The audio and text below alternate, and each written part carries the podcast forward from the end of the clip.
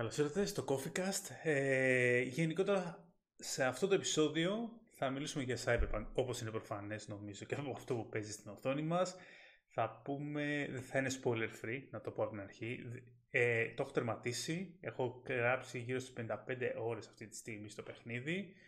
Ε, δεν θα μπούμε σε λεπτομέρειες. Ποιος σκότωσε ποιον, ποιος έκανε με τι. Δεν χρειάζονται. Ή τουλάχιστον επειδή είναι ένα RPG story driven παιχνίδι, ας, τα, αυτά τα αφήσουμε για εσάς, να τα χαρείτε. Ε, εμείς θα πούμε τη γνώμη μας για, το, για τους διάφορους πυλώνες του παιχνιδιού, όπως το, αυτό, το, το open world του, τα RPG elements, είτε στο χαρακτήρα είτε στον κόσμο, το, τα itemization, talent trees, το customization γενικότερα του χαρακτήρα. Φυσικά δεν μπορούμε να παραλείψουμε bugs και φυσικά δεν μπορούμε να παραλείψουμε και όλο το δράμα που έχει γίνει στα νέα. Και νομίζω ότι... Όχι, μπορούμε να... Δεν, δεν ξέρω εσύ Μάνο, πού έχεις φτάσει αυτή τη στιγμή, είσαι το τερμάτισες καμιά φορά ή... Α, κάτι να δηλώσω. Εγώ το έχω παίξει σε PC. Ο Μάνος είναι στο Xbox. Το καινούριο. Α, OK. Okay.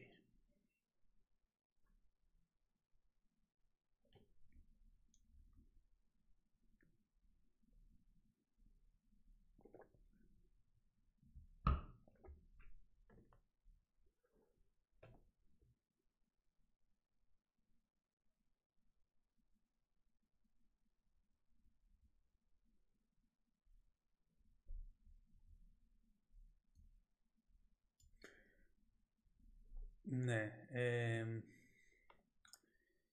γενικότερα, να πω την αλήθεια, ότι αυτή τη τουλάχιστον για εμένα, δεν θα πω ότι είναι... Καλά, σίγουρα δεν είναι το παιχνίδι της χρονιάς, σίγουρα δεν είναι το παιχνίδι της δεκαετίας.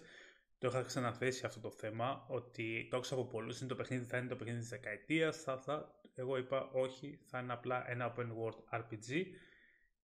Ίσως καλά σχεδιασμένο. Ε, στα πρώτα δύο κομμάτια ας πούμε ότι έπεσα μέσα, στο τελευταίο δεν έπεσα καθόλου μέσα. ε, ναι, δυστυχώς, ε, δυστυχώς ή ευτυχώς. Όπως έχω, ε, υπάρχει ότι οι εταιρείες δεν μπορούν να επαναλάβουν πάντα τα ίδια θαύματα που κάνουν με το πρώτο τους, ή το δεύτερο ή το τρίτο τους παιχνίδι. Κάποια στιγμή έχετε το πλήρωμα του χρόνου. Ε, Ξαναλέω, μια εταιρεία ή ένας developer δεν καθορίζει την ποιότητα του παιχνιδιού ε, συνεχόμενα σε βάθος χρόνου. Γιατί αυτό εξαρτάται πάρα, σε μεγάλο βαθμό από τους παράγοντες του μεγέθους του παιχνιδιού, το μεγέθους της εταιρείας, ε, τους developer που έχει μέσα η εταιρεία αν, και φυσικά και η θεματολογία του παιχνιδιού. Ε, ένα από τα κύρια βασικά εγώ τουλάχιστον στα bugs που είχα, για να αρχίσω τα bugs για αρχή, είναι ότι ήταν μόνο glitches. Ε, ένας χαρακτήρας πήρε το πιστόλι του και ξέρεις, χρησιμοποιούσε την κίνηση των χεριών του και το πιστόλι ακολουθούσε και καρφώθηκε στο κεφάλι του.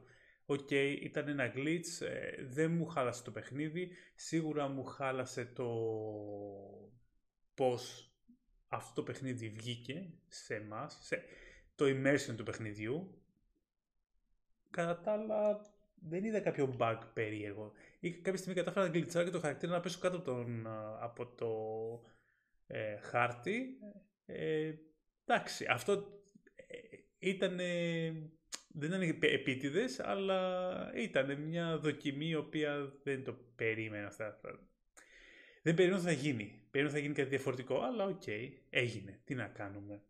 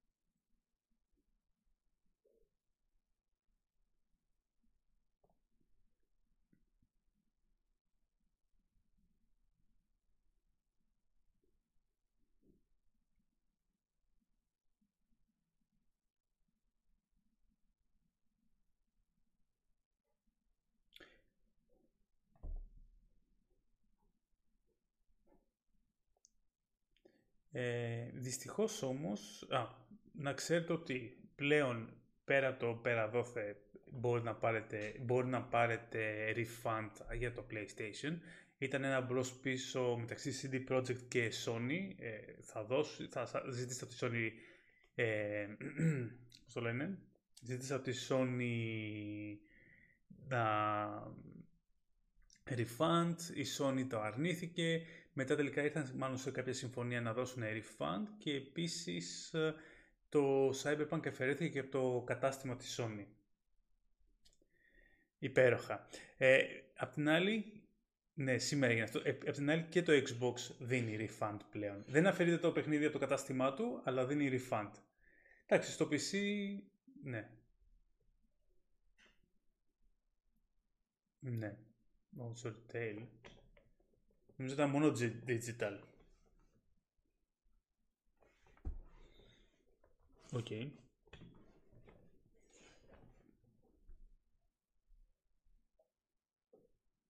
OK. Okay. αυτό δεν το γνωρίζω η αλήθεια. Εγώ έχω digital κατευθείαν τον GOG, αλλά δεν πρόκειται να κάνω refund, είναι η αλήθεια. Αλλά είναι μια... Mm?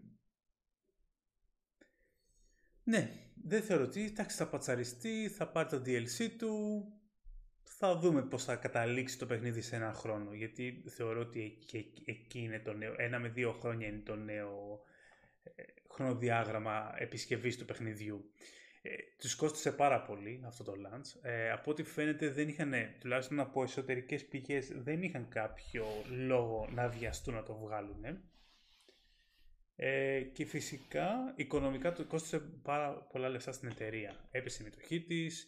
Γενικότερα το ένα δις νομίζω, αν θυμάμαι καλά, χάσαν σε μετοχές τα κεφάλια της εταιρείας και υπήρξε και πάρα πολύ μεγάλη αντίδραση από τους υπαλλήλους μέσα από την εταιρεία.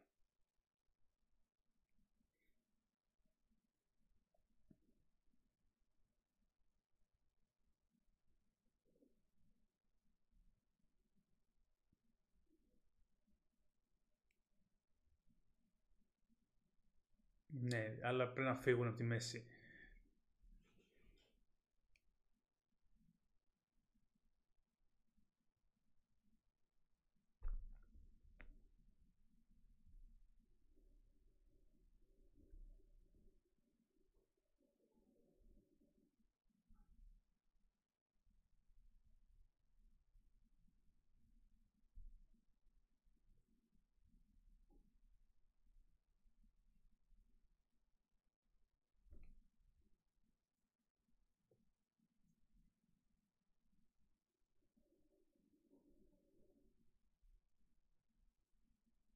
Μπροστά μας.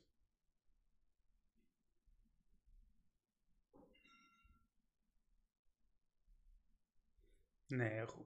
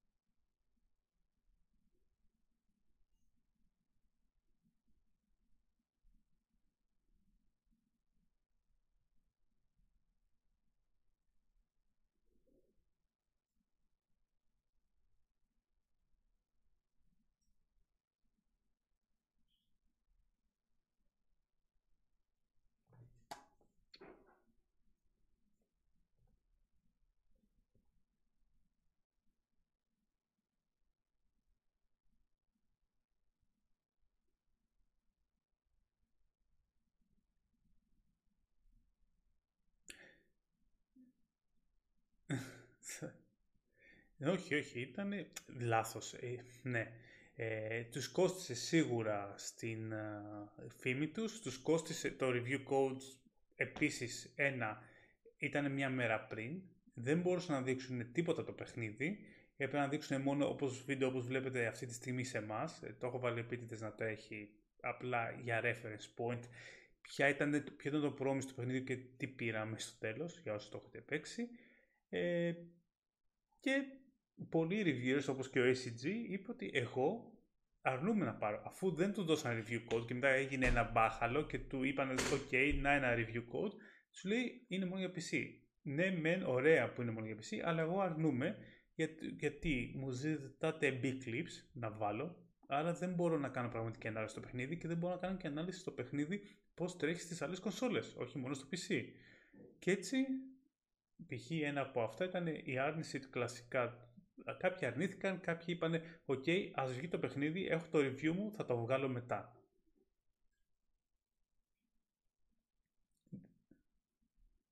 Ήξεραν τι κάνανε, δεν ήταν, ήταν στοχευμένο.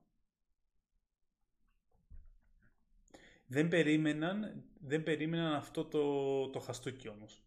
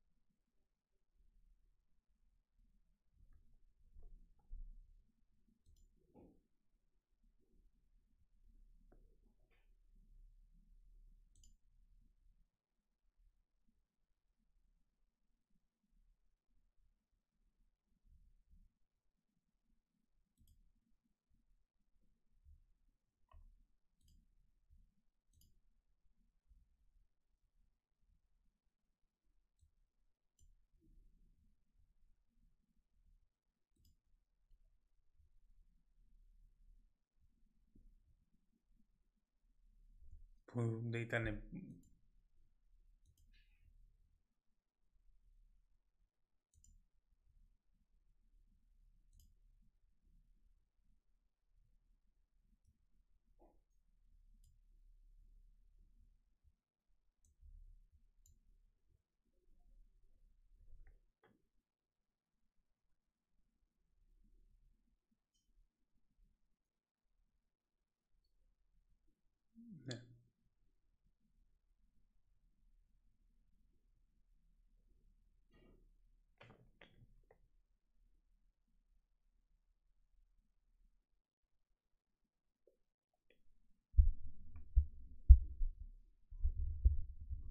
Αλλά δεν το έχεις.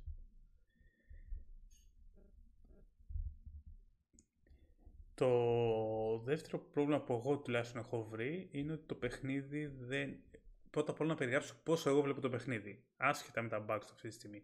Αυτή τη στιγμή εγώ βλέπω κάτι μεταξύ ε, story παρμένο από Shadowrun Deus Ex, καθαρά, και είτε το παλιό Deus Ex είτε τα πιο καινούργια, όπως και τα Shadowrun τα καινούργια, σύστημα οδήγησης από το GTA και ε, τώρα το gameplay δεν ξέρω πώς να το, να το, το, το combat να το διαχειριστώ αλλά το quest structure όπως όμως είναι το quest structure φτιαγμένο όχι πώς είναι τα quest τα ίδια από το Witcher. Είναι ένα αμάλγαμα αυτών αρχίζοντας από, τον, από το, ας αρχίσουμε από το open world που είναι το πιο standard.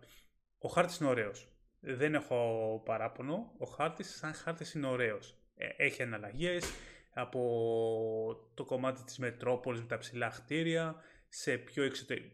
σε πιο χαμηλές εργοστησιακές ζώνες ή σε πιο πλούσιες περιοχές ή τελείως έξω στην έρημο. Αλλά υπάρχουν σημεία του χάρτη τα οποία δεν μπορείς να πας, που είναι σχεδόν ακριβώς δίπλα. Υπάρχει αν δείτε στον interactive map υπάρχει ένα χτίριο τριγωνικό ε, έξω πάνω από ένα σημείο που έχει κάτι βίλες, ε, το οποίο δεν πας. Με το που πας, σε γυρνάει πίσω το παιχνίδι. Και θεωρητικά είναι μέσα στο κομμάτι του χάρτη που βλέπεις. Και το αστείο είναι ότι σε ένα σημείο πιο δεξιά από εκεί πηγαίνεις.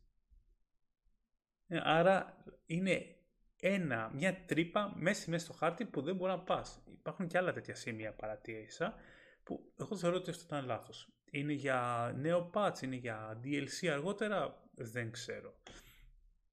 Το δεύτερο πράγμα που είδα, θα μιλώντας για το πώς είναι ο χάρτης, έχει, είναι πολύ επίπεδος, έχει τρισδιάστατος, αλλά μετά από λίγο συνειδητοποιείς ότι δεν είναι τόσο μεγάλος. Δεν είναι όλα τα κτίρια τόσο ανοιχτά ε, ή μπορείς να μπεις σε πολλαπλούς χώρους. Είναι πολύ συγκεκριμένα κτίρια που μπορεί να, να κινηθείς μέσα σε αυτά και πολύ μικρότερο το κομμάτι αυτού του κτηρίου που πραγματικά μπορείς να εξερευνήσεις. Που, εντάξει, η αλήθεια είναι το θεωρώ λογικό. Το θεωρώ λογικό να πω την άλλη, να, τη δικαιολογήσω, να το δικαιολογήσω, σε αυτό το κομμάτι θα το δικαιολογήσω, είναι δύσκολο να το γεμίσεις. Πάρα πολύ δύσκολο. Και, ή θα το γεμίσεις χωρίς νόημα. Το, και το άλλο κομμάτι είναι το πώς είναι τα points of interest στο χάρτη. Ένα χάος. Ναι, έχεις πολλά points of interest τα οποία κάποια είναι ενδιαφέροντα όπως side quest αλλά κάποια είναι απλά να πας να, να βοηθήσεις κάποιον που έχει πρόβλημα. Δεν έχουν κανένα, καμία επιλογή, κανένα feedback loop, καμία αλλαγή στο όλο στη ροή του παιχνιδιού. Ε, μοιάζουν θα έλεγα με το Witcher τα side quest ή τα gathering quest ε, εν μέρη, για μένα τουλάχιστον μοιάζουν με το Witcher. Ε, ο Μάνος νομίζω το παρουσίασε με το Watch Dogs. Το Legion. Ναι.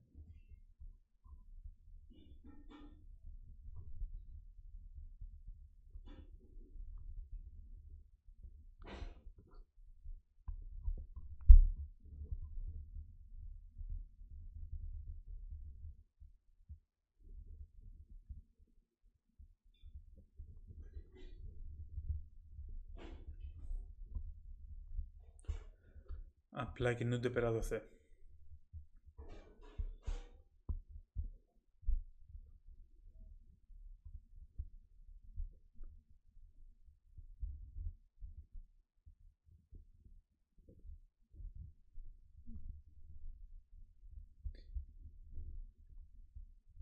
Ναι. Βασικά, να πω την αλήθεια, όλοι είναι wanted. Ε, επειδή έχω σκανάρει πάρα πολλά NPC, εκτός αν, θα σας πω το, πω διαφορετικά. Αν απλό civilian δεν είναι wanted. Οι wanted NPC φαίνονται, έχουν πάντα ένα κίτρινο τριγωνάκι από πάνω τους. Πάντα. Ναι.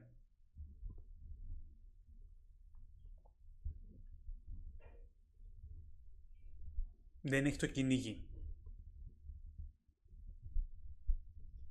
Ναι, ναι, ναι, ναι.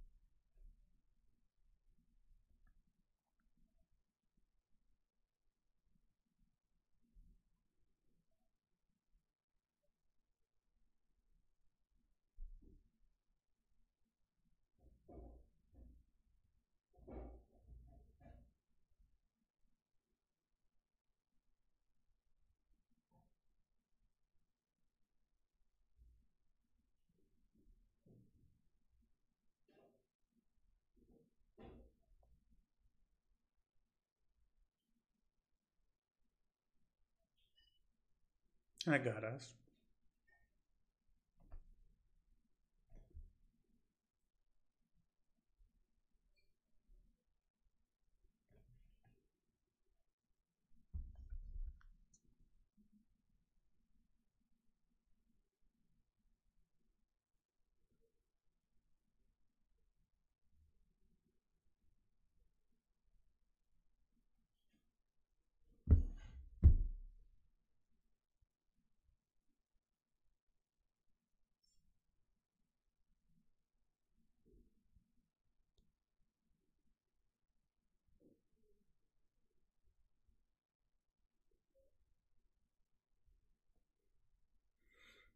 Το έχω δει με οχήματα εγώ να γίνεται αυτό το συγκεκριμένο.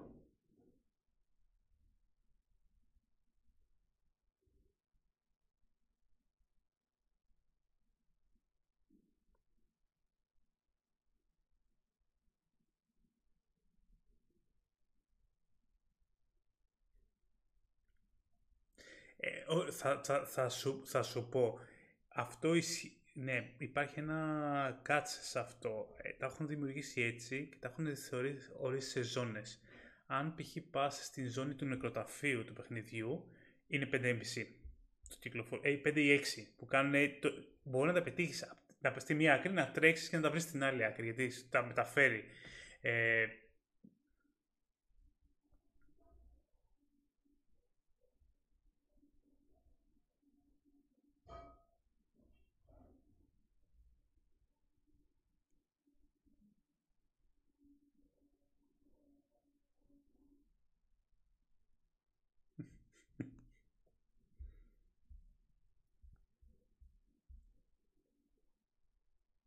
Ναι.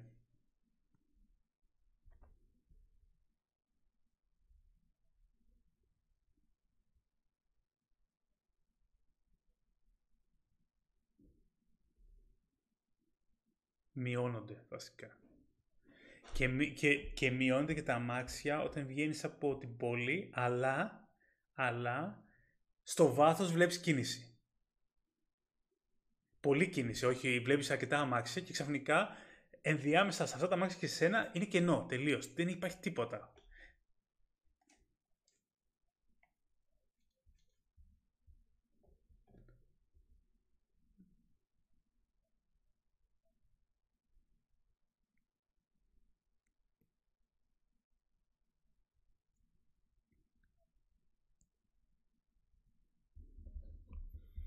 Ε, ναι. Η ερώτηση, είναι, η ερώτηση είναι, δεν ξέρω πραγματικά η Red Engine τι δυνατότητες έχει. Εξαρτάται και πολύ και από αυτό. Ε, το άλλο πρόβλημα που εγώ αντιμετώπισα είναι, που για μένα προσωπικά είναι πρόβλημα, είναι το RPG κομμάτι του παιχνιδιού. Το RPG κομμάτι του παιχνιδιού, εγώ τουλάχιστον το χωρίσω σε δύο κομμάτια, είναι το RPG κομμάτι τις επιλογές, βασικά το πώς επικοινωνεί ο χαρακτήρας σου με τους, με τους, με τους NPC και το δεύτερο κομμάτι, το πώς οι επιλογές σου επηρεάζουν τον κόσμο. Αρχίζοντας από το πρώτο κομμάτι, ο V, ο σαν χαρακτήρας, είναι προκαθορισμένος. Όπως ήταν και ο Γκέραλτ. Βέβαια στο Γκέραλτ, επειδή μέσα σε εισαγωγικά, αν μπορούμε να το δικαιολογήσουμε έτσι, ε, ήταν ο χαρακτήρας από βιβλίο, ήταν ψηλοέτοιμος πώς στα συμπεριφέρεται, όπως και στα, στο Netflix series, στο Witcher, είναι ψηλό, ξέρεις ο Γκέραλτ τι θα πει πάνω κάτω. Ότι θα μου γκρίσει, ότι θα συνασχετήσει, ότι θα είναι πολλά βαρύς. Ο βίο όμως δεν το ξέρεις. Δεν τον ξέρεις. Είναι για σένα και ό,τι ε, origin και να πάρεις είναι ίδιος. Είτε αρχίσει Nomad, είτε αρχίσει Street Kid, είτε αρχίσει Corpo, είναι ίδιος ο χαρακτήρας. Το μόνο που θα αλλάξει είναι μια πρόταση στις 20-30 όπου έχεις το back, διαφορετικό background. Αυτό. Εκεί τελειώνει. Ο χαρακτήρας εκεί τελειώνει. Δεν, εκεί τελειώνει. Έχεις κάποιες επιλογές, αλλά οι επιλογές είναι σε πάρα πολύ στενά όρια. Αν θα είσαι ευγενικός ή θα είσαι επιθετικός. Αυτό. Εκεί, εκεί είναι...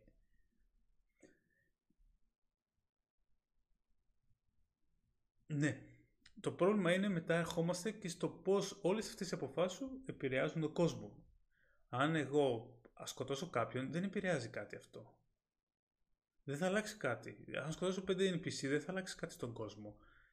Και επίσης ε, το άλλο πρόβλημα π.χ. ένα από τα προβλήματα, υποσχέσεις που λείπει από το παιχνίδι είναι ας πούμε μια αστυνομία. Ξαφνικά εκεί που σκοτώνεις πέντε περαστικούς η αστυνομία δεν ε, ξαφνικά αρχίζει να χτυπάει ότι έχεις, ε, είσαι κατά, κατά του νόμου και να σκάσουν αμάξια της αστυνομίας και να σκηνήσουν. Όχι, οι αστυνομικοί σπονάρουν γύρω σου. Το πουθενά. Δεν σε κυνηγάει η αστυνομία και, και, και σε χάνει πάρα πολύ εύκολα. Δηλαδή με το που πάρεις το αμάξι σε 20 δευτερόλεπτα σε έχει χάσει.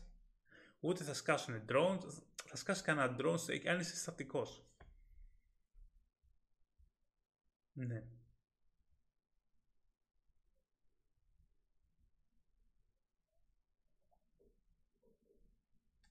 Δεν... Ναι, ακριβώς.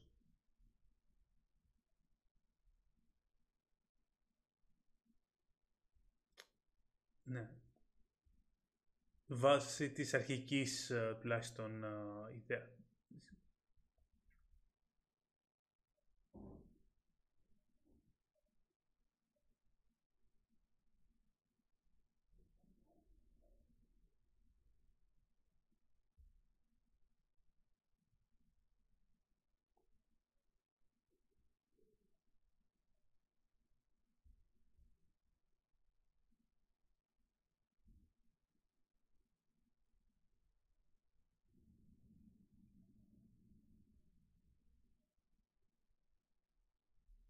Ναι. Έχει κανένα αντίκτυπο.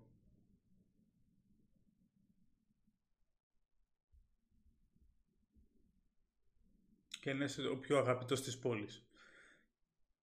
Ε, επίσης αυτό το δεύτερο κομμάτι είναι ότι οι επιλογές σου δεν επηρεάζουν τίποτα. Η, στην ιστορία, ναι, έχει κάποια συγκεκριμένα τέλη. Έχω κάνει ένα από τα τέλη αυτά. Έχω κάνει το χειρότερο τέλος για το χαρακτήρα μας.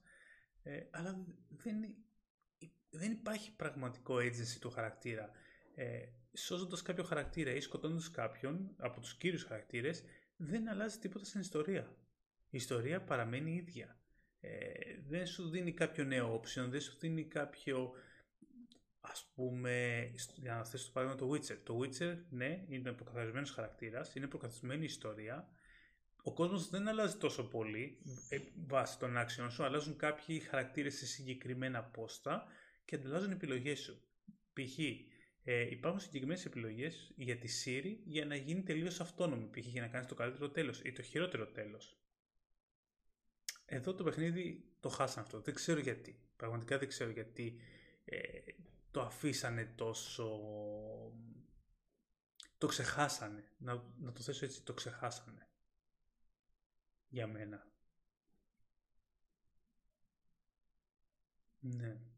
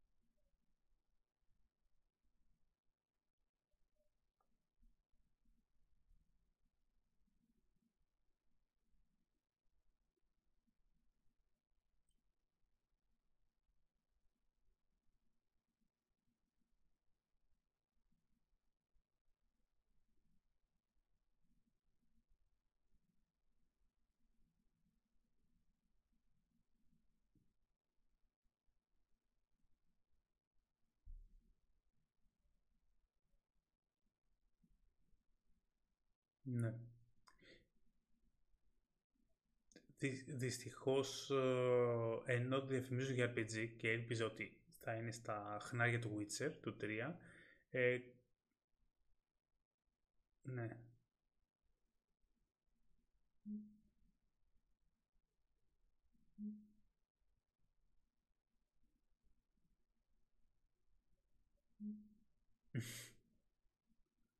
Οκ, δεν, το, δεν το έχω δει, όχι. Ναι. Ε, εν ολίγοις, γενικότερα η CD Projekt Red δεν ξέρω τι σκεφτόταν, ε, δεν ξέρω τι πλάνα είχαν. Ε, και μετά στο προχωρώντας λίγο στο χαρακτήρα, στο χτίσιμο το χαρακτήρα, σε οκ, έχει πάρει πάρα πολλά από τη λογική των RPG παιχνιδιών ή των looter shooter παιχνιδιών όπως tired ε, αντικείμενα βάση level, βάση χρωματικού κώδικα, έχεις τα μπλε, έχεις, έχεις τα upgrades και πέφτουμε στο πρόβλημα με τα ρούχα. ε, όλα τα ρούχα έχουν ένα arbor value. Το πρόβλημα είναι ότι σαν, αν παίζεις το παιχνίδι και δεν κάνεις role playing το χαρακτήρα σου, θέλεις πάντα να έχεις τα καλύτερα στατιστικά. Με αποτέλεσμα καταλήγεις να φοράς ό,τι κουρέλι σου δοθεί. Χωρίς καμία συνοχή. Και το... Που είναι απλά, ναι, γιατί αυτό το ρούχο το έχει 10%, 10 περισσότερο armor από το άλλο που φορούσες πριν. Και π.χ. να φτάσεις να φοράς ένα πουκαμισάκι που έχει περισσότερο armor από ότι ένα λεξίσφαιρο γυλαίκο του παιχνιδιού. πραγματικά, ας το χωρίζανε, ας ε, σου λέγανε ok, μπορεί να φορέσεις armor εσωτερικό ολόσωμο ή οτιδήποτε το οποίο έχει αυτά τα στατιστικά και ας αφήνανε τα ρούχα ελεύθερα.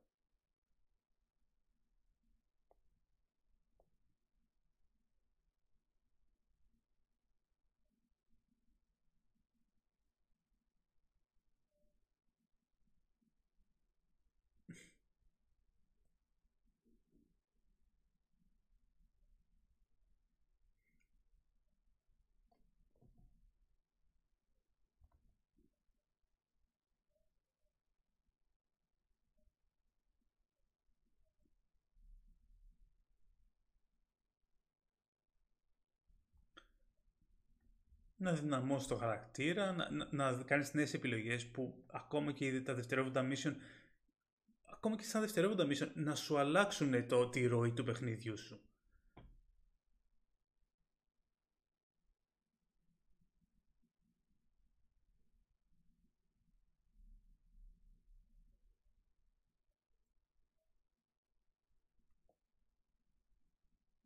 Είναι ένα μέτριο παιχνίδι αυτή τη στιγμή.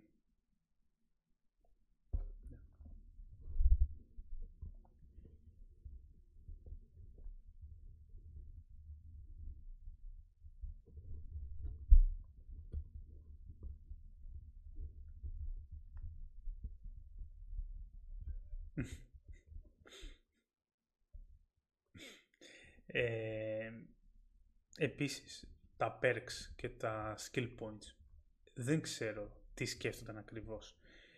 Γιατί έχεις στην πραγματικότητα έχεις πέντε stats που τα χρησιμοποιείς τα οποία στην πραγματικότητα αυτό που σου δίνουν είναι passive perks, περισσότερο critical, ε, περισσότερη ζωή και τέτοια, πιο, κινείσαι πιο γρήγορα και απ' την άλλη Επίσης σου δίνουν και στους διαλόγους τη δυνατότητα να ξεκλειδώσεις κάποιες συγκεκριμένες εκφράσεις λόγω έχεις περισσότερη δύναμη, σωματική δύναμη, άρα μπορείς να τον τραμπουκίσεις τον άλλον. Ή είσαι πιο γρήγορος, άρα μπορείς να του πεις να βγάλεις το πιστόλι σου γρήγορα και να τον απειλήσεις.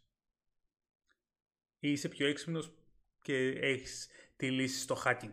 Αλλά, ε, OK, okay, αυτό το καταλαβαίνω. Και είναι κάτι που έχουμε δει και σε Baldur's Gate, στη RPG, Pillars of Eternity, που ναι, εμένα μου αρέσει σαν option, αλλά είναι ένα option.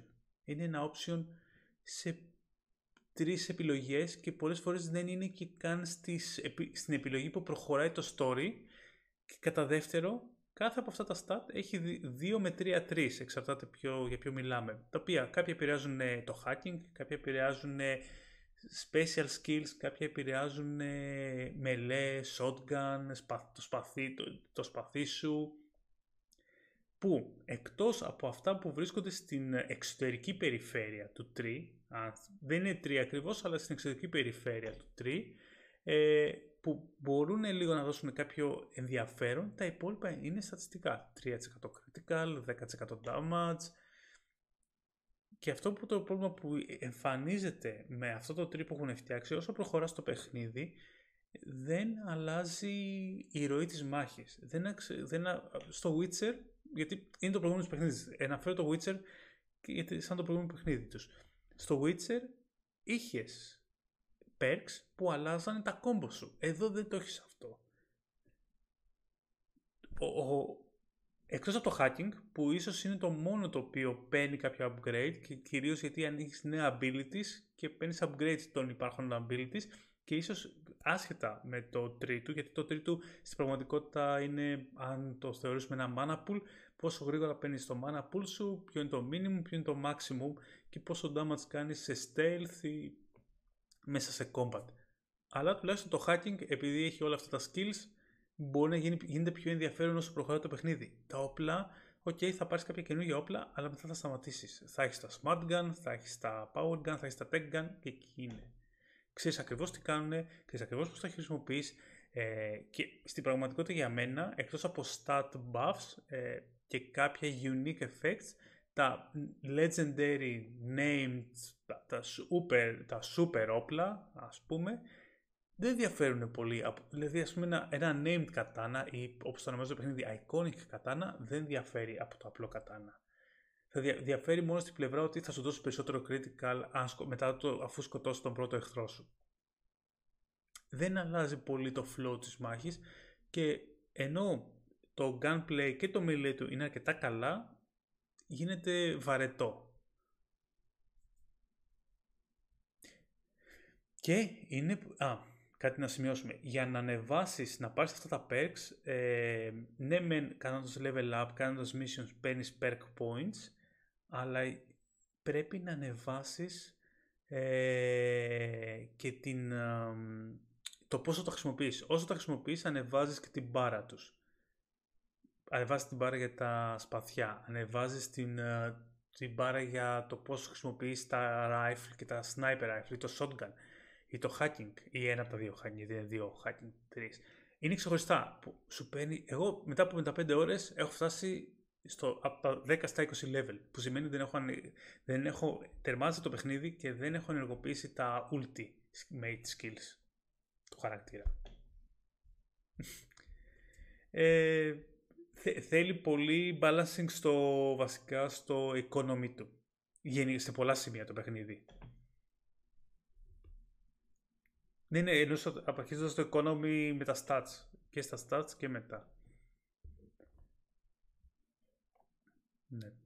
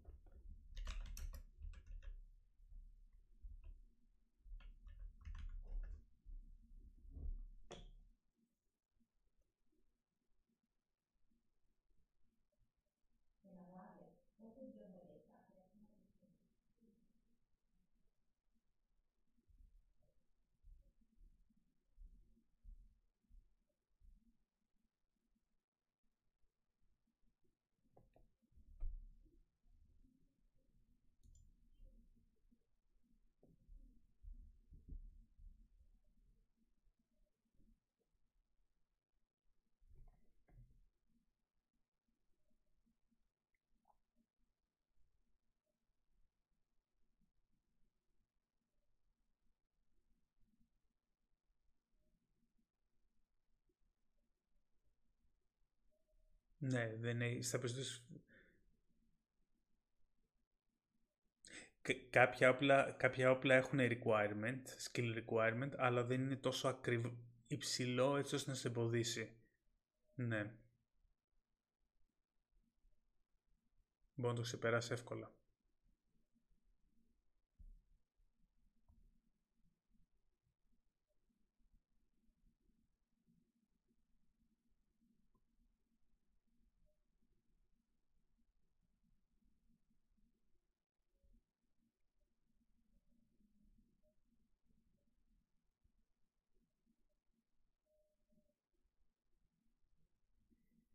Χωρίς να αλλάζει την εμφάνιση.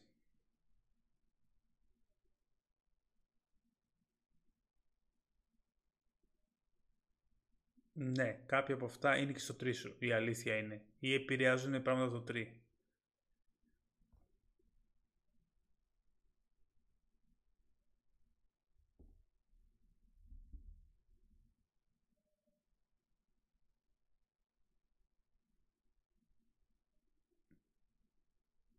Ναι. Ε, η αλήθεια είναι ότι εγώ πάντα προτείνω σε τέτοιου μορφή παιχνίδια και θα, το πρώτο Deus Ex, το πρώτο πρώτο Deus Ex και το Shadowrun. Ε, θεωρώ το πρώτο Deus Ex ήταν Mark στα open world adventure RPG γιατί ήταν ψηλό open world για την εποχή του. Το πώς θα μπορείς να κάνεις το χαρακτήρα σου, τα όπλα, τα πώς, πώς μπορείς να χρησιμοποιήσεις τα όπλα γιατί είχε και το, ή, ή και το System Shock επίσης και το System Shock 1 και 2 έχει μια αντίστοιχη λογική από πίσω. Το Shadowrun είναι πιο tactical RPG αλλά επίσης έχει πολλές από τις από τις πληροφορίες που σου δίνει και το, το Cyberpunk. Ε, και δεν ξέρω, νομίζω ότι δεν ήταν έτοιμοι για αυτό που βγάλανε. Θεωρώ, προσωπικά θεωρώ τουλάχιστον ένα χρόνο καθυστέρηση. Και νομίζω θα ήταν και πιο δίκαιο να λέγανε στο κοινό τους ότι το, την άνοιξη, ότι κοιτάξτε να δείτε, δεν είμαστε έτοιμοι, ε, δεν θα βγει την άνοιξη, θα βγει του χρόνου ή του παραχρόνου, ένα-δύο χρόνια ακόμα και κατά δεύτερον ε, θα βγει μόνο στις νέες κονσόλες στο PC.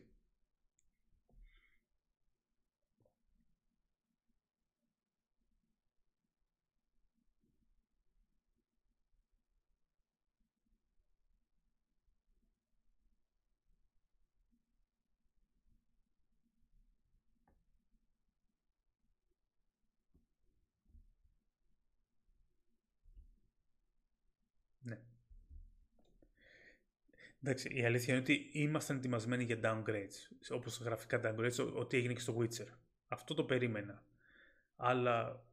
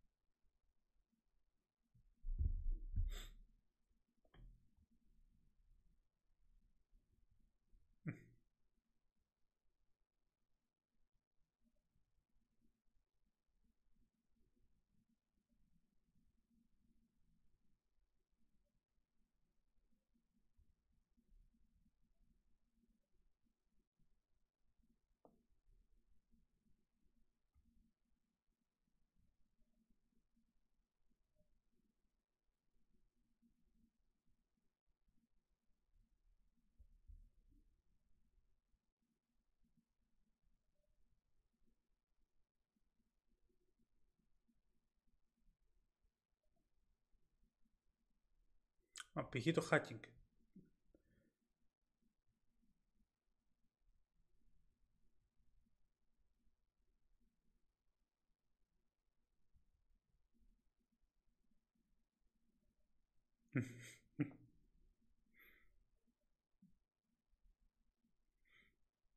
ε, Παραδείγματος χάρη το hacking. Το hacking εγώ που αντιμετώπισα στο παιχνίδι ήταν πρώτα απ' όλα είσαι σε έναν ε, διασυνδεδεμένο κόσμο. Δεν γίνεται εσύ απλά να χρησιμοποιήσει ένα σύστημα τόσο απλοϊκό σαν το σαν του πες το, σαν του Watch το Legion. Είναι τόσο απλοϊκό. Ενώ κανονικά θα πρέπει να έχεις και network. Ολόκληρο εικον... Υπάρχει μια αποστολή που μπαίνεις μέσα στο δίκτυο. Ψηφιοποίησε, ψηφιοποιούνται η εικόνα του δικτύου δεν καταλαβαίνω γιατί το κόψαν αυτό. Θα μπορούσαν να είχαν, ας πούμε το Shadowrun το κάνει σαν παιχνίδι. Ε, θα μπορούσαν να το έχουν. Θα μπορούσαν να το έχουν μέσα και να ψηφιοποιούν το χώρο έτσι ώστε να μπορεί να χακάρεις συστήματα σε... Έτσι αλλιώς βγαίνεις σε διαφορετικό χρόνο στην πραγματικότητα ή πάλι σε ένα, μέχρι ένα σημείο. Ναι. Ακόμα και στο line command μπορούσαν να το κόψουν αυτό. Θα το πω λίγο διαφορετικά, μισό λίγο, να σου το πω από την άλλη πλευρά. Μπαίνεις σε ένα κτίριο, ε, έχει μια πλακέτα ένα, που λογκάρεις. Έχει ένα mini game για να κάνεις decrypt και το μόνο που παίρνεις είναι λεφτά. Γιατί; Δώσ' μου να μπω και να μπω στα συστήματα του κτιρίου, να χειριστώ τους γερανούς του, να κλείσω φώτα, να ανοίξω πόρτες, να μάθω το map του κτηρίου που είναι οι εχθροί. Όχι απλά ping ping, α, τους βρήκα όλους, ωραία.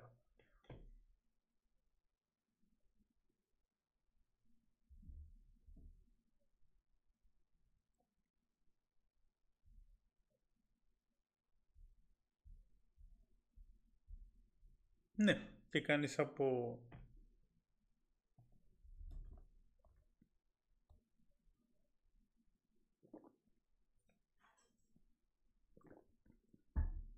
Ναι.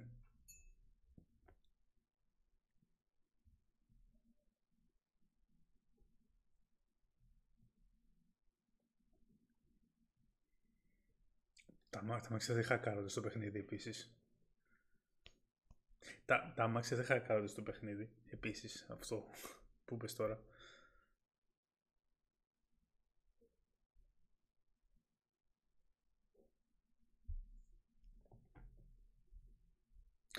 Ε,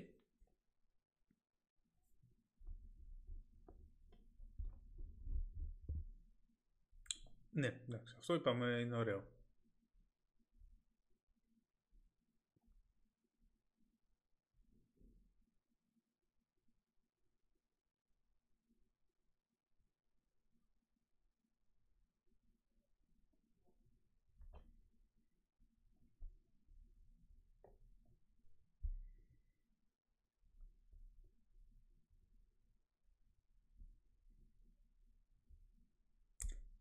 Επίσης, τα αυτοκίνητα τα περισσότερα δεν οδηγούνται. Το μόνο αυτοκίνητο που μπορεί να οδηγηθεί είναι ένα μικρούλι ηλεκτροκίνητο και μηχανές. Ναι, εντάξει. Στην οδήγηση, στην οδήγηση, ναι.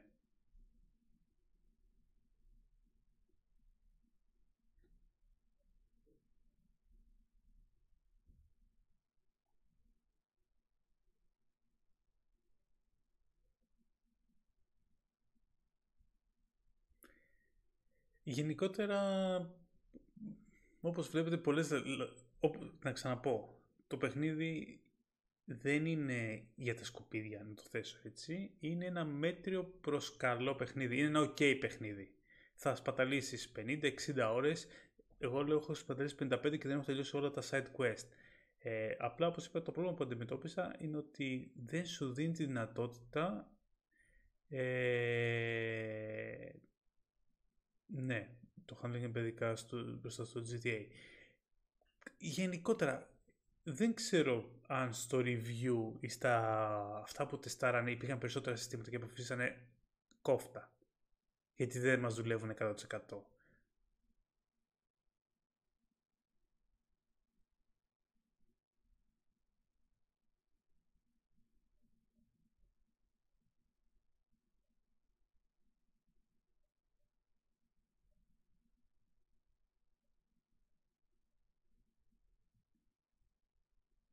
Ναι. Και, και υποπτεύομαι αυτό που θα γίνει, ναι. Από αυτό που θα γίνει θα αρχίσουμε να τα βλέπουμε σε updates και DLC μετά τα νέα συστήματα.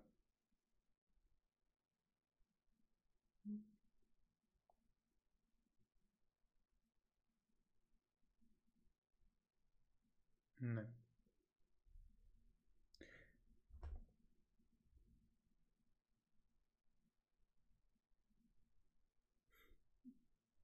Επίσης αυτό, αυτό το backstory που φαίνεται αυτή τη στιγμή, ε, το backstory του παλιό είχε επιλογές σαν τρεις-τέσσερις επιλογές. Τώρα είσαι fix. Τι backstory; Είσαι street kid, είσαι nomad, δεν έχεις καμία επιλογή. Δεν έχεις agency στο χαρακτήρα, δεν έχεις agency στον κόσμο. Πραγματικά δεν ε, μπορώ να καταλάβω. Ναι.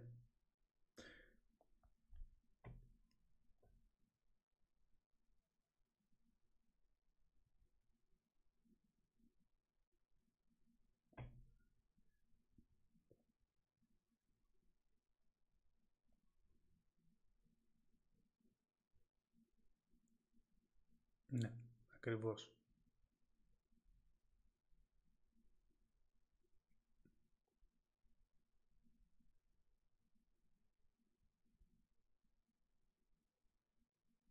Ειδικά αν δεν έχεις επιλογές. Διαφορετικές επιλογές.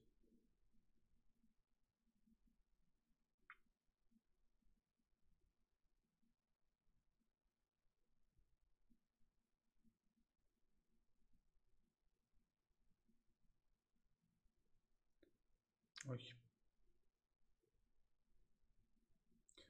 Καλά, δεν ξέρω και τι θα γίνει γενικότερα, πόση εμπιστοσύνη θα έχουμε για τον επόμενο τίτλο της.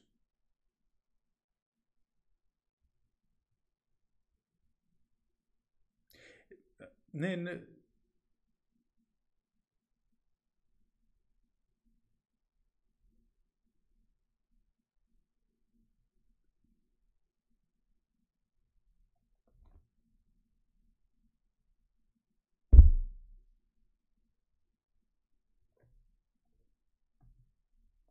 Ναι.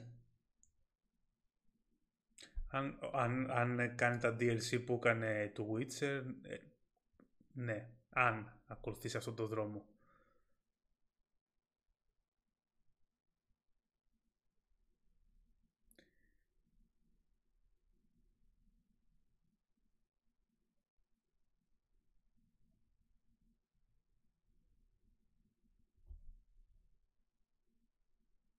Ναι.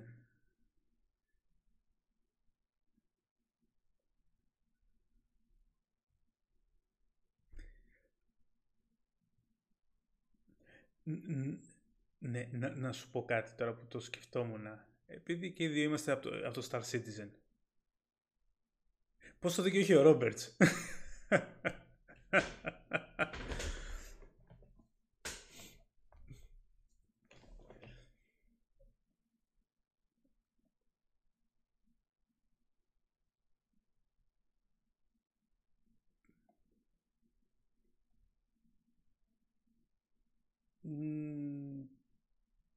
Ποια έχεις παρατηρήσει, γιατί δεν το έχω ακόμα. Δεν το έχω συν... Τα, τα LODs, καλά, τα LODs, να σου πω ότι είναι στάνταρ τα LODs. Τα LODs σίγουρα είναι μέσα. Το streaming.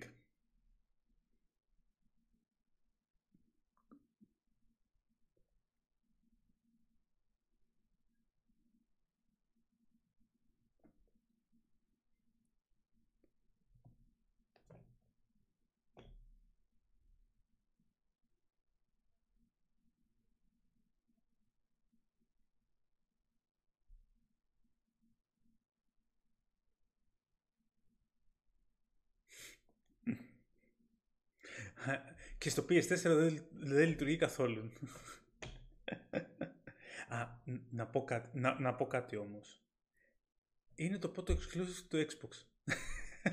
Πλέον. Είναι το πρώτο exclu- τεχνικό exclusive. Καλά, μην το γελάς. Με, με, την, με τώρα που χάσανε τόσες μετοχές, δεν είναι τίποτα για τη Microsoft να τους πει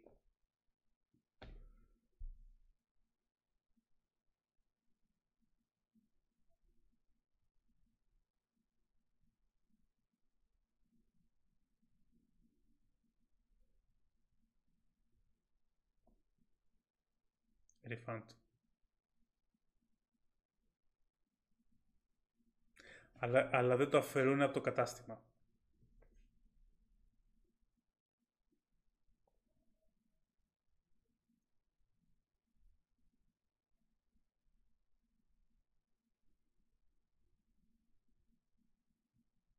Ναι.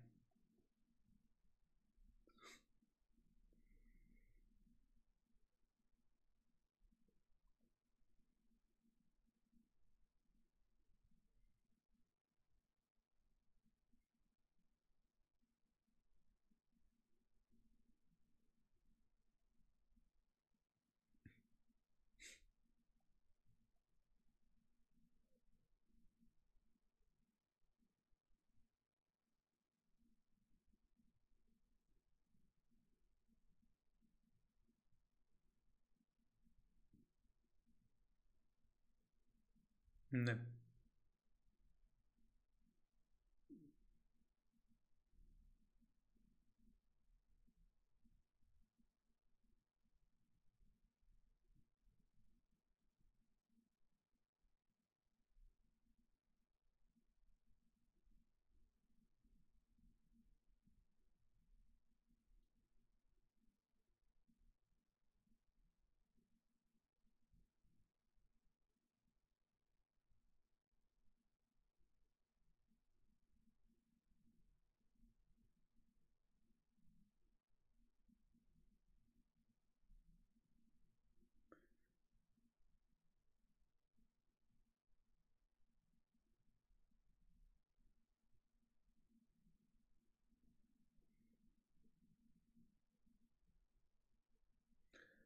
Όχι. Ε, η εταιρεία υποσχέθηκε ας πούμε μια, ένα σύστημα αστυνομίας που να σε κυνηγάει να έχει επιπτώσεις. Ε, υποσχέθηκε ένα σύστημα hacking το οποίο δεν είναι αυτή τη στιγμή μέσα. Υποσχέθηκε ένα real life environment NPC που εντάξει αυτό από άλλες εμπειρίες μπορεί να γίνει μέσα σε, άλλες, σε άλλα όρια, δεν ξέρω τι. Και υποσχέθηκε ένα RPG παιχνίδι. Δυστυχώς αυτές οι υποσχέσεις δεν κρατήθηκαν. Ναι.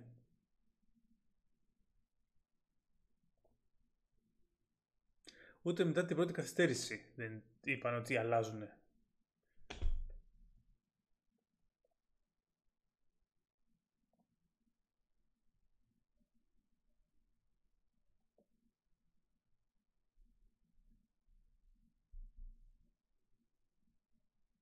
Πάμε για να κλείσουμε. Ε, εντάξει, τα καλά είναι ότι γενικότερα εντάξει, δεν...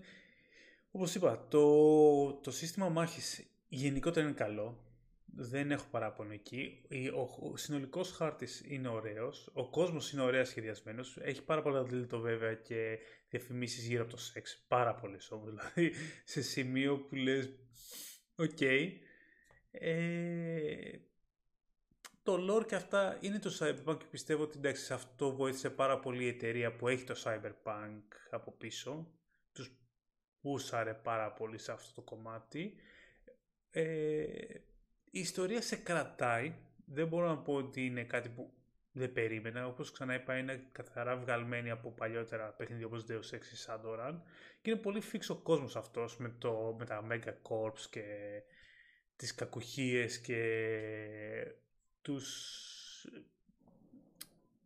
τους, πώς λένε, τους με, mercenaries όπως είναι και ο V, όπως είσαι εσύ, που είναι εκτός του νόμου και δρά στο, σε μια γκρι ζώνη, ε, θα πιστεύω ότι είναι ένα παιχνίδι που εντάξει, θα παίξεις 50-60 ώρες, ίσως και λίγο και παραπάνω αν θες να κάνεις όλα τα πάντα στο παιχνίδι μέσα και θα το ευχαριστηθείς οι χαρακτήρες δυστυχώς δεν μπορώ να πω ότι δέθηκα με κάποιο χαρακτήρα ιδιαίτερα. Μάλλον δέθηκα με κάποιους από τους χαρακτήρες που ήρθαν αργότερα στο παιχνίδι. Αλλά και αυτούς τους, είναι, τους πετάει γρήγορα εκτός το ίδιο σύστημα. Ναι. Ναι, τους πετάει λίγο εκτός.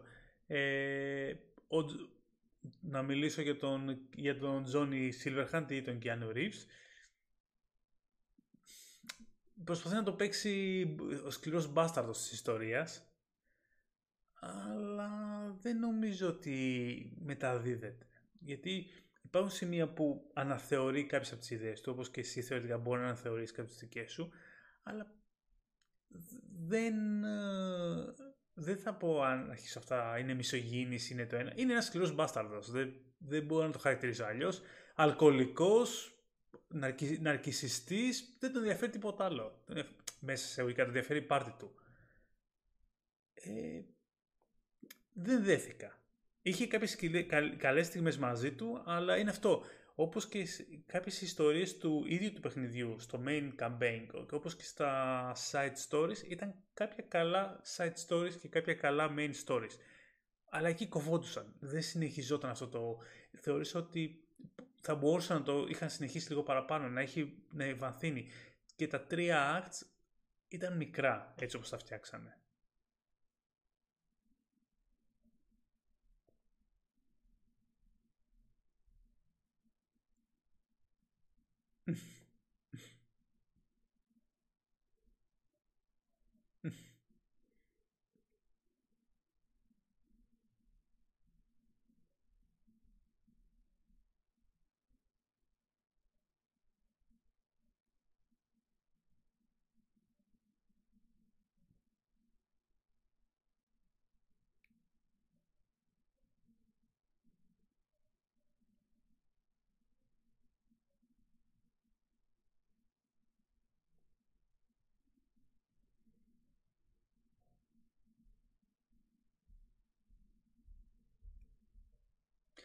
Απλά, ξέρεις, θα χρειαζόταν για μένα να υπάρχει και negative όσο modification κάνεις πάνω σου. Θα έπρεπε να υπήρχε. Άλλα παιχνίδια το χειρίζονται διαφορετικά, αλλά θα έπρεπε να υπήρχε.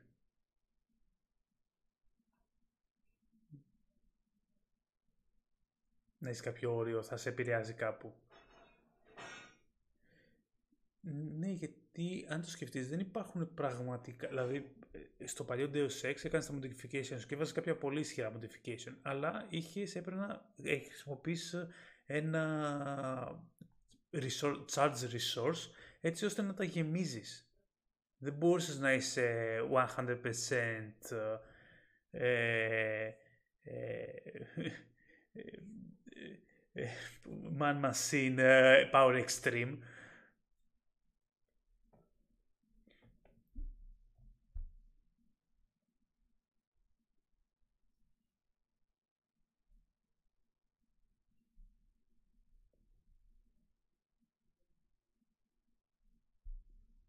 Ναι, είναι διαφορετική η δρόμη. Μπορείς να κατατοπιστείς αν τη μάθεις εύκολα.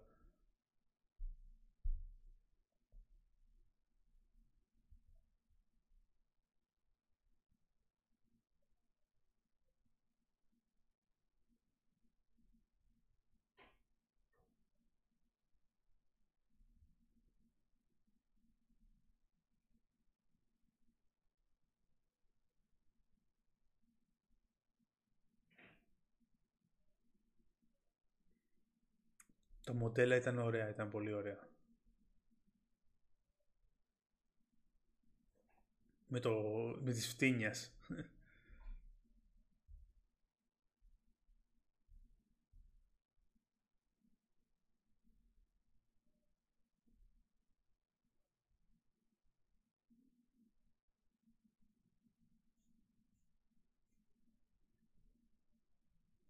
Εμένα δεν μ' άρεσε π.χ. που δεν είχε modification στα όπλα μεγαλύτερο. Όχι απαραίτητα με χάλασε, αλλά και τα modification που είχες ήταν αμεληταία στις περισσότερες ώρες. Το scope ήταν τελείως... Ήταν... Δεν ξέρω γιατί ήταν... Ναι, δεν ξέρω γιατί το... τι, τι σκεφτόντουσαν για το scope. Ε, αυτό που θα ήθελα εγώ περισσότερο είναι π.χ. παίρνεις τόσα πολλά τσιπάκια με πληροφορίες. Νομίζω αυτή τη στιγμή για μένα μετρημένα είναι 5 ή 6 αυτά που μπορεί να χακάρεις τα τσιπάκια για να πάρεις έξτρα πράγματα. Θα ήθελα περισσότερο play με αυτά τα τσιπάκια. Ε, βασικά εγώ θα ήθελα περισσότερο play με το hacking, με το net running, ε,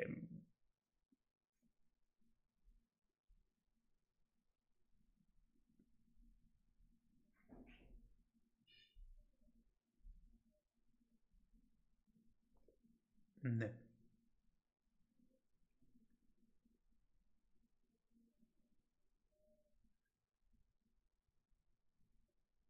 Ναι, έστω κάποια λεφτά, κάποια εμπειρία. Ναι. Τι να κάνουμε, ε, όπως είπαμε, είναι ένα παιχνίδι ok, θα κρατήσει τις 50-60 ώρες του. Για την τιμή που είναι θα έλεγα δεν αξίζει. Αν πέσει στα 30 ευρώ, 20, που θα έλεγα θα, εκεί θα ήταν μια καλή τιμή κάποιος να το πάρει, αν θέλει να χαλάσει αυτές τις ώρες. Ε, ξέρω ότι θα υπάρχει κόσμος που, και θα τον βλέπω και στο Twitter κυρίως εγώ, που θα μιλάει μόνο για αυτό για τα επόμενα δύο χρόνια και πώς έχει κάθε χαρακτήρα και πώς έζησε την κάθε εμπειρία του, αλλά εγώ προσωπικά δεν κάνω RP. Παίζω πολλά RPG παιχνίδια, δεν κάνω RP.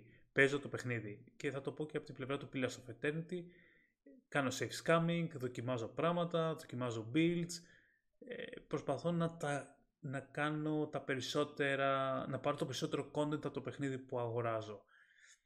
Στο Cyberpunk δυστυχώς δεν το βλέπω αυτό και είναι αυτό το πρόβλημα όπως είπε και ο Maevis, όπως είπε και ο Pixel, ε, είναι one-off. Είναι single player and one-off. Δεν μπορεί να σου συνεχίσει να σου δίνει. Δεν είναι ένα παιχνίδι που θα σου συνεχίσει να σου δίνει από τη στιγμή ειδικά που δεν έχει ε, πολύ διαφορετικές επιλογές και branching path. Δεν έχει branching path. Το path είναι straight και έχεις κάποιες επιλογές στο τέλος.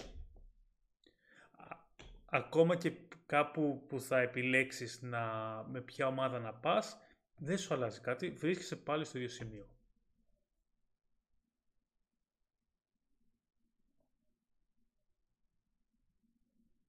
Του χρόνου ίσως, ναι, ίσως και του παραχρόνου.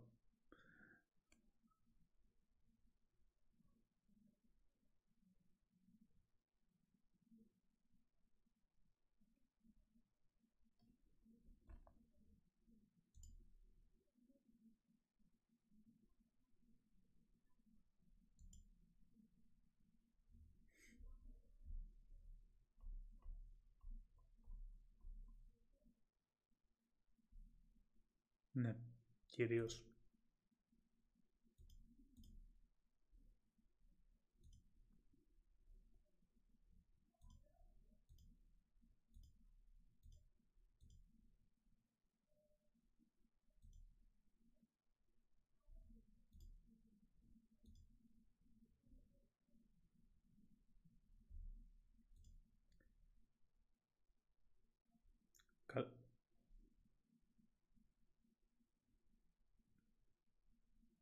Εντάξει. Καλά, το είναι σχετικό εντάξει, το Ray Tracing γενικότερα. Κάτι να, κάτι να θέσω για την NVIDIA και το Ray Tracing ε, και το DLSS. Ε, μην ψάρωνετε με DLSS και ε, Ray Tracing. Το Ray Tracing... Oh, συγγνώμη, συγγνώμη. Εγώ έκανα ένα... Έκανα, πάτησα κάτι, ξεχάστηκα και πάτησα κάτι. Ναι, τώρα είμαστε πίσω. Ε, αλλά το Ray Tracing και το DLSS, το DLSS να ξέρετε ότι δεν θα πάρετε τα γραφικά, θα μειώσει τα γραφικά, θα τα αρχίσει σε χαμηλότερη ανάλυση και θα τα ανεβάσει εικονικά. Ε, υπάρχουν, ε, π.χ. το Gamer Nexus έχει ολόκληρη ανάλυση πώς δουλεύει το DLSS, τι κάνει το DLSS, πώς είναι. Το Ray Tracing είναι ωραίο, αλλά δεν είναι κάτι απαραίτητο. Δεν θεωρώ ότι, ναι. Είναι... Ναι.